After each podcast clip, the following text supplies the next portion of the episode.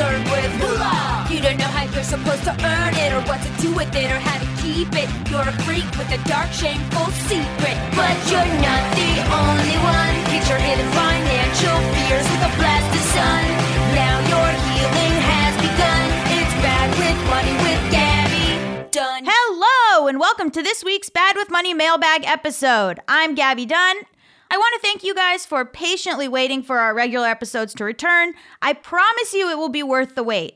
We will be covering creative careers, ESG funds, veganism, ooh, controversy, and so much more. In the meantime, I have another mailbag episode for you because you guys keep writing in. On today's show, we're going to talk about a recent insider article stating that remote work may be here to stay, and then a critical Facebook comment about nylon in landfills. In the second half of the show, I will read an email about neurodivergence, a cute Facebook comment about meeting a spouse on OkCupid, and so much more. Okay, so this Business Insider article was trending and it is called Remote Work is Becoming Permanent for a Sliver of the Workforce. And the article talked about how data from Indeed shows remote friendly jobs are becoming more common among both listings and searches. I have seen two sides of this argument. There I actually belong to a Reddit group that is like about relationships and some people have been talking about how they miss when their partner would go to work and come home and they could have the day apart at their jobs and the excitement of seeing each other come home. But on the other side are people who love not having a commute, love to be able to work at their own pace. So telecommuting obviously has gone way way way up and it turns out that, according to this article, the massive work from home experiment is quote unquote becoming permanent. I don't know what you guys think about that. And I don't know if it has really made things better for you in terms of flexibility with childcare, in terms of accommodating workers with disabilities. Um, you know, there's been a lot of different reasons why people have said they enjoy working from home. Uh, and then, of course, there's been a few people that I've seen, like I said, about those couples who are complaining about having to see too much of each other, um, where working from home has been less than ideal. I think, you know, sometimes people use the office as a nice breather and to not have to see the same surroundings and to get to like have social interactions. So, if you have any opinions on that, please write in. I'd be so curious if you are into your work staying remote, if you are applying to mostly remote jobs, and what you feel are the downsides. Because we've heard a lot about the upsides, but what are the downsides? And not if you're a boss. If you're a boss and you care about company culture, I don't want to hear from you. But if you're an employee, I do want to hear from you. And then one final article that I wanted to talk about, which is an article on knockla.com, which is a independent journalism site in Los Angeles. They do tons of reporting about police brutality and tons of reporting that bigger outlets in Los Angeles won't touch and I very much enjoy them. So if you want to shoot them some money, you should. It's knockla.com. But they did a really great article about how there's a company called Jamison Services that is quietly acquiring half of Koreatown. And it's all about house construction and development. So I'll put the link to that in the show notes. You should read that if you're interested in developers buying up um, properties in areas that have historically been homes for marginalized groups. Okay, so here's where y'all wrote in, and we have some good ones. So, okay, I'm gonna start off, first of all, with this email from B, which is a wild ride. Are you ready? Okay. Hello, Gabby and team. There is a lot here. In short, my dad was the last person to see Alan Bono alive before he was killed by a man possessed by a demon in Brookfield, Connecticut in 1981. Google the Brookfield, Connecticut demon murders to go down a rabbit hole. And then Ed and Lorraine Warren, the famous Connecticut based supernaturalists and possible problematic trauma feeders, got involved. A British and legit documentary company researched my dad's involvement and reached out to my family. However, my dad died in 2020, just before COVID was a thing. I said that since he is dead, but I know that information, I wanted financial compensation for giving her the info and further leads. She was good at her job and chatted me up gently. I said again that I wanted financial compensation, but also that she could record our conversation, and I put her in contact with two more people who had deeper information because they were in orbit at the time of the murder and all the Warren hubbub. Because you are a financial justice advocate and a writer, director, producer, I hope that you can help. I know that I contributed to their information and that I am entitled to compensation. I have not heard from the producers since September of 2021, but I don't want to let them off the hook. I've done some light Googling and I see that documentary producers try to get away with paying nothing to subjects or other helpers. But their documentary can't be told with outside knowledge, so that seems like archaic BS. The questions 1. Should I ask for a flat rate? What would that amount be? $5,000? More? Less? Since the Warrens are always hot, I bet their documentary could go to a major player like Prime or Netflix. Some of the company's documentaries are already on HBO Max and Apple TV. 2. Shall I ask for a percentage of profit? Three, how do you recommend going about it in such a way that I get my cut validated and signed? So I am not ignored like they never used my information and advice. Thank you. B. Okay, first of all, if you want to know more about the Warrens, you should listen to the You're Wrong About episode with Sarah Marshall and Jamie Loftus. They talk about them. Wow, this was a really interesting email to get. I say you should retain a lawyer. I think that you should absolutely get something in writing. I think you should absolutely refuse to work with them anymore unless they give you a contract. You can also actually have your lawyer draw up a contract. There are lawyers that will work for, you know, not a huge amount of money. I think 5000 is uh, about like on the lower end of what you could ask for. I also I think you can push for a percentage of the profit. They probably won't give it to you cuz they would rather just pay you a flat fee and have you go away. but yes, I think you absolutely need to get everything in writing. I think you absolutely need to like email them. I like to get everything in writing. So like email them and be like, "Hi, this is what I have contributed." Be very specific and be like, "This is what I would like." And don't do it over the phone unless you're also recording, but make sure it's a, a two recording state or make sure that you've, you know, so it's not illegal. Make sure that you've asked them if you can record if it is a state where you need permission. But yes, I think you absolutely need a lawyer. And I think you should not give this person any more unless they financially compensate you first. If you have any knowledge, listeners, and you want to help B, shoot an email to gabbyisbadwithmoney at gmail.com. Uh, that was a fascinating email. Okay, here is a Facebook comment that is from Kaylin that was about the fast fashion episode we did. And um, they had a little bit of a note, which is they said, I liked this episode, but I noticed it mentioning a few times that synthetic plastic derived clothing can't degrade in landfills. That's true, but nothing else can degrade in landfills either, including cotton and other natural fabrics. Landfills bury all the waste, so there isn't oxygen for anything to break down. So, not a great argument against synthetic materials. I feel like synthetics shedding microplastics when washed and then those ending up in waterways and oceans is a better argument against clothes made out of synthetic materials.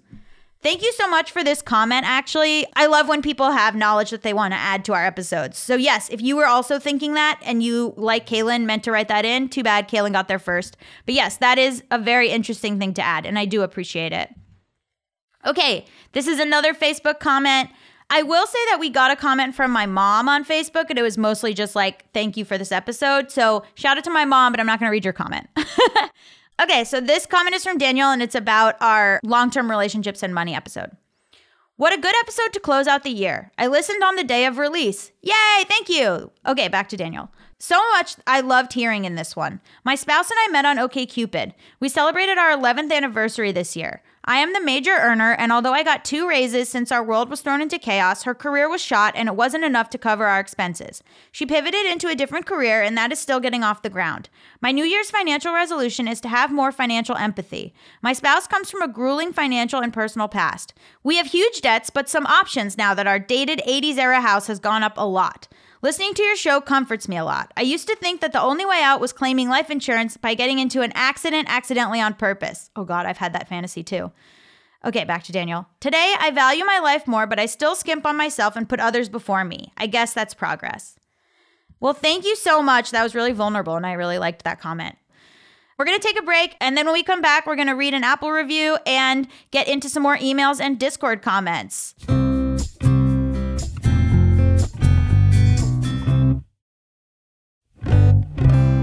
Okay, we're back. So, if you leave a five star review for the show, I will read it. Uh, this is our weekly five star review from Great with Money, and it says Intro song is an absolute banger. I'm not bad with money. I've been a financial expert since before the show started. I find myself laughing out loud at the negative money experiences and past bad decisions of Gabby and her guests quite frequently. Okay, that's rude, but anyway. Okay. And am amused at how much they need to simplify concepts for their target audience. However, such people really do exist since financial education in America is quite weak. Such beginners need an approachable on ramp to financial literacy, which Gabby provides in spades. As a side effect of Gabby providing this valuable service, I get to enjoy some sweet, sweet Schadenfreude. Okay, great with money. uh, I want to say screw off, but I'm glad you left a five star review. And you're right. Uh, this show is an on ramp. Okay. Plus, the intro song is an absolute banger, the best of any podcast out there. I usually replay it several times once the episode starts in my feed because it's so darn fun to sing along with. Five stars. Yay! Thank you! You know, that was a real up and down neg situation. You negged and you gave, and you giveth and you taketh away, but I'll allow it. Okay, so now we're gonna finish some of the emails you guys sent, and then we're gonna do some Discord comments, and then we'll be done here for the week. This email is from Holly. Hi, Gabby. I've been listening for about six months now, and although I am probably not your target audience, 43 year old straight white cis woman, well, you're, you're part of my audience, Holly. Anyway, yours is my absolute favorite podcast. Hey, woo! Okay, back to Holly. This is the only one that I listen to the day it drops, and it makes my Wednesday and Friday commutes so much better. I want to tell your listeners that it's never too late to turn your financial life around. Two years ago, pre pandemic, I was making a pretty good income in a job that was destroying my mental health. I never learned how to deal with money, and all the Dave Ramseys out there weren't helpful to improve my actual life and habits. Their rules never seemed to fit for me. So I floundered for 20 years of adulthood. I had no savings, terrible credit, credit cards and collections, and hundreds of NSF fees throughout my life. Resist the urge to jump on NSF soapbox. No, please jump on that soapbox right back and jump on it. The pandemic kind of forced me to finally figure it all out. I didn't get unemployment until about a month after I'd gone back to work, so I spent six weeks of lockdown on a really tight budget. Then I had to take a major pay cut to get out of my toxic job, and it was just enough to get by. 2020 taught me how to handle the little money I had, and by the time I got into a better paying job in 2021, I mostly had my shit together. 2021 was a banner year. In October, I paid off my very last debt. For the first time since I was 18, I am 100% debt free. I'm slowly starting to invest. I've rolled all the stray 401k accounts into one, and I'm actually thinking about buying a house in a year or two. I truly never thought I'd get to this place. I've believed my whole life that money would control me. It's always been this beast hulking over every aspect of my life, but I finally feel free. It's been a tough, tough road, and I could probably write a book about it, but I finally got here. Ma'am, you can write a book. you can write a book about it. You're explaining my whole story, and I wrote a book about it. There's room in this world for many books about people who have gone through this. Anyway, back to Holly. I want to thank you and your amazing guests for everything you're doing. You're helping so many people in so many ways. I'm incredibly grateful to have found your podcast, and I'll be steadily working back through the years to take in everything I missed. Holly. P.S. You were always one of my faves in the but days. she asterisked out Buzz asterisk where I used to work, so that's super funny. Um, I often do that too. Holly, you should write a book about this. This is exactly what the Bad with Money book is about, and it helped so many people. And your story sounds a lot like mine. You should try it. Why not? Okay, this is an email from Tim, and it says, Hi, Gabby. Been listening since the beginning. Read Bad with Money as well. Anyway, thanks for your episode on neurodivergency and money, but would have loved to hear more on strategies to deal with it. But that was probably outside of Neurodiverse Podcast, the first I heard to shine some light on a situation. Would love to hear another episode on your next season. I personally struggle with ADHD, dysgraphia, and dyscalculia. I'm so sorry. I don't know what that means, but I will look those up. And anyone who suffers with that, let me know, and maybe you relate to Tim. Tim says, I'm going to proofread this email a few times to make sure it's legible. If you wish to read this on your pod, feel free to edit it. Okay. Aw. No, it's completely legible. Do not worry. Anyway, your podcast and other finance podcasts helped me decide to start my own business, and I can finally say I'm no longer as stressed as I was when I worked for someone, and I can say I no longer live paycheck to paycheck. My savings could use a little work, but there's been a lot of expenses to starting a tree service. Thank you again, and I hope you're able to relax before the next season. Come check out Tucson sometime. We've got great wine country if you're into that. Tim. Oh, wow. Thank you for hoping I can relax. That's really sweet. Okay. Here's three Discord comments and then we can go. This Discord comment is from Alice And it says, I'm a few days late, but I'm also in Texas, and the escrow property tax thing surprised me too. This is an email from Darby that was in one of our pre that was in one of our prior mailbag episodes about um, escrow and property tax. Our escrow account estimation for the taxes was always way off, and we'd get a surprise bill for a thousand plus dollars once a year to pay back the escrow account, and our monthly payment would increase for the next year. We refinanced the PMI off in 2020 so we could handle the escrow taxes ourselves and are in the process of switching to a bank with a high yield savings account so we can draw interest on what we're saving up to pay property taxes with. I can't really articulate why, since in theory it shouldn't make that much of a difference because we have to pay those taxes anyway. But having our mortgage payment drop without the added expense of paying into escrow each month really took a load off for us mentally. And now I just estimate what I think our property taxes will be for the next year based on what we just paid and save up accordingly throughout the year. Yes, go back and listen to the episode where we read the email from Darby all about this. And then we also got another email from a lawyer who uh, was who is willing to help anyone who wants to email Gabby is bad with money at gmail.com and I will shoot you her info um, to help with things like this. This comment is from Kelly and it says, I was just listening to the August 2021 episode on sex and dating, aka the sexy, sexy sex episode. What a good, hilarious episode. I'm glad Spotify autoplayed it for me after I finished one of the season one episodes. Ooh, you must have it on shuffle. And then uh, this is a comment from Quill and a response from Tom Monkey 4. I forget, has Gabby done an episode on the ultimate pyramid scheme life insurance? Term versus whole versus should you even bother? And then Tom Monkey said the episode Death and Money with Chanel Reynolds in 2019 discussed it, but not from a critical perspective.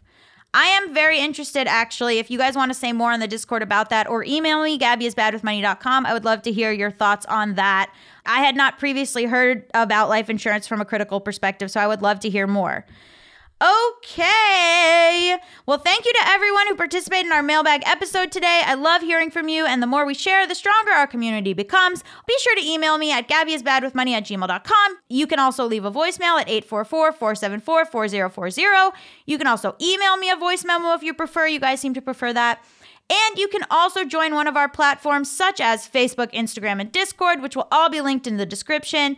I love if you pop over to Instagram and like and comment because that seems to be where a lot of discussion is happening.